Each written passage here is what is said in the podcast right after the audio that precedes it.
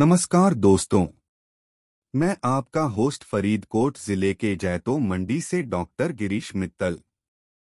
मैं आप सबका स्वागत करता हूँ हमारे पॉडकास्ट शिक्षा सफ़र में। आज बात करेंगे शिक्षा के प्रश्न के बारे में। शिक्षा हमारे समाज के लिए वास्तव में बहुत महत्वपूर्ण है। हम यह समझते हैं कि शिक्षा हमें ज्ञान, बुद्धि और आत्मविश्वास देती है। लेकिन चुनौतियों भरी दुनिया में शिक्षा प्रणाली से संबंधित कुछ प्रश्न हमें सोचने पर विवश करते हैं। प्रश्न पहला, क्या सभी बच्चों को शिक्षा मिलना चाहिए?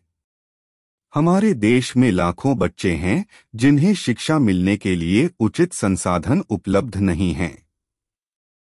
कुछ अखबारों के अनुसार, भारत में करीब 30 प्रतिशत बच्चों को शिक्षा नहीं मिलती।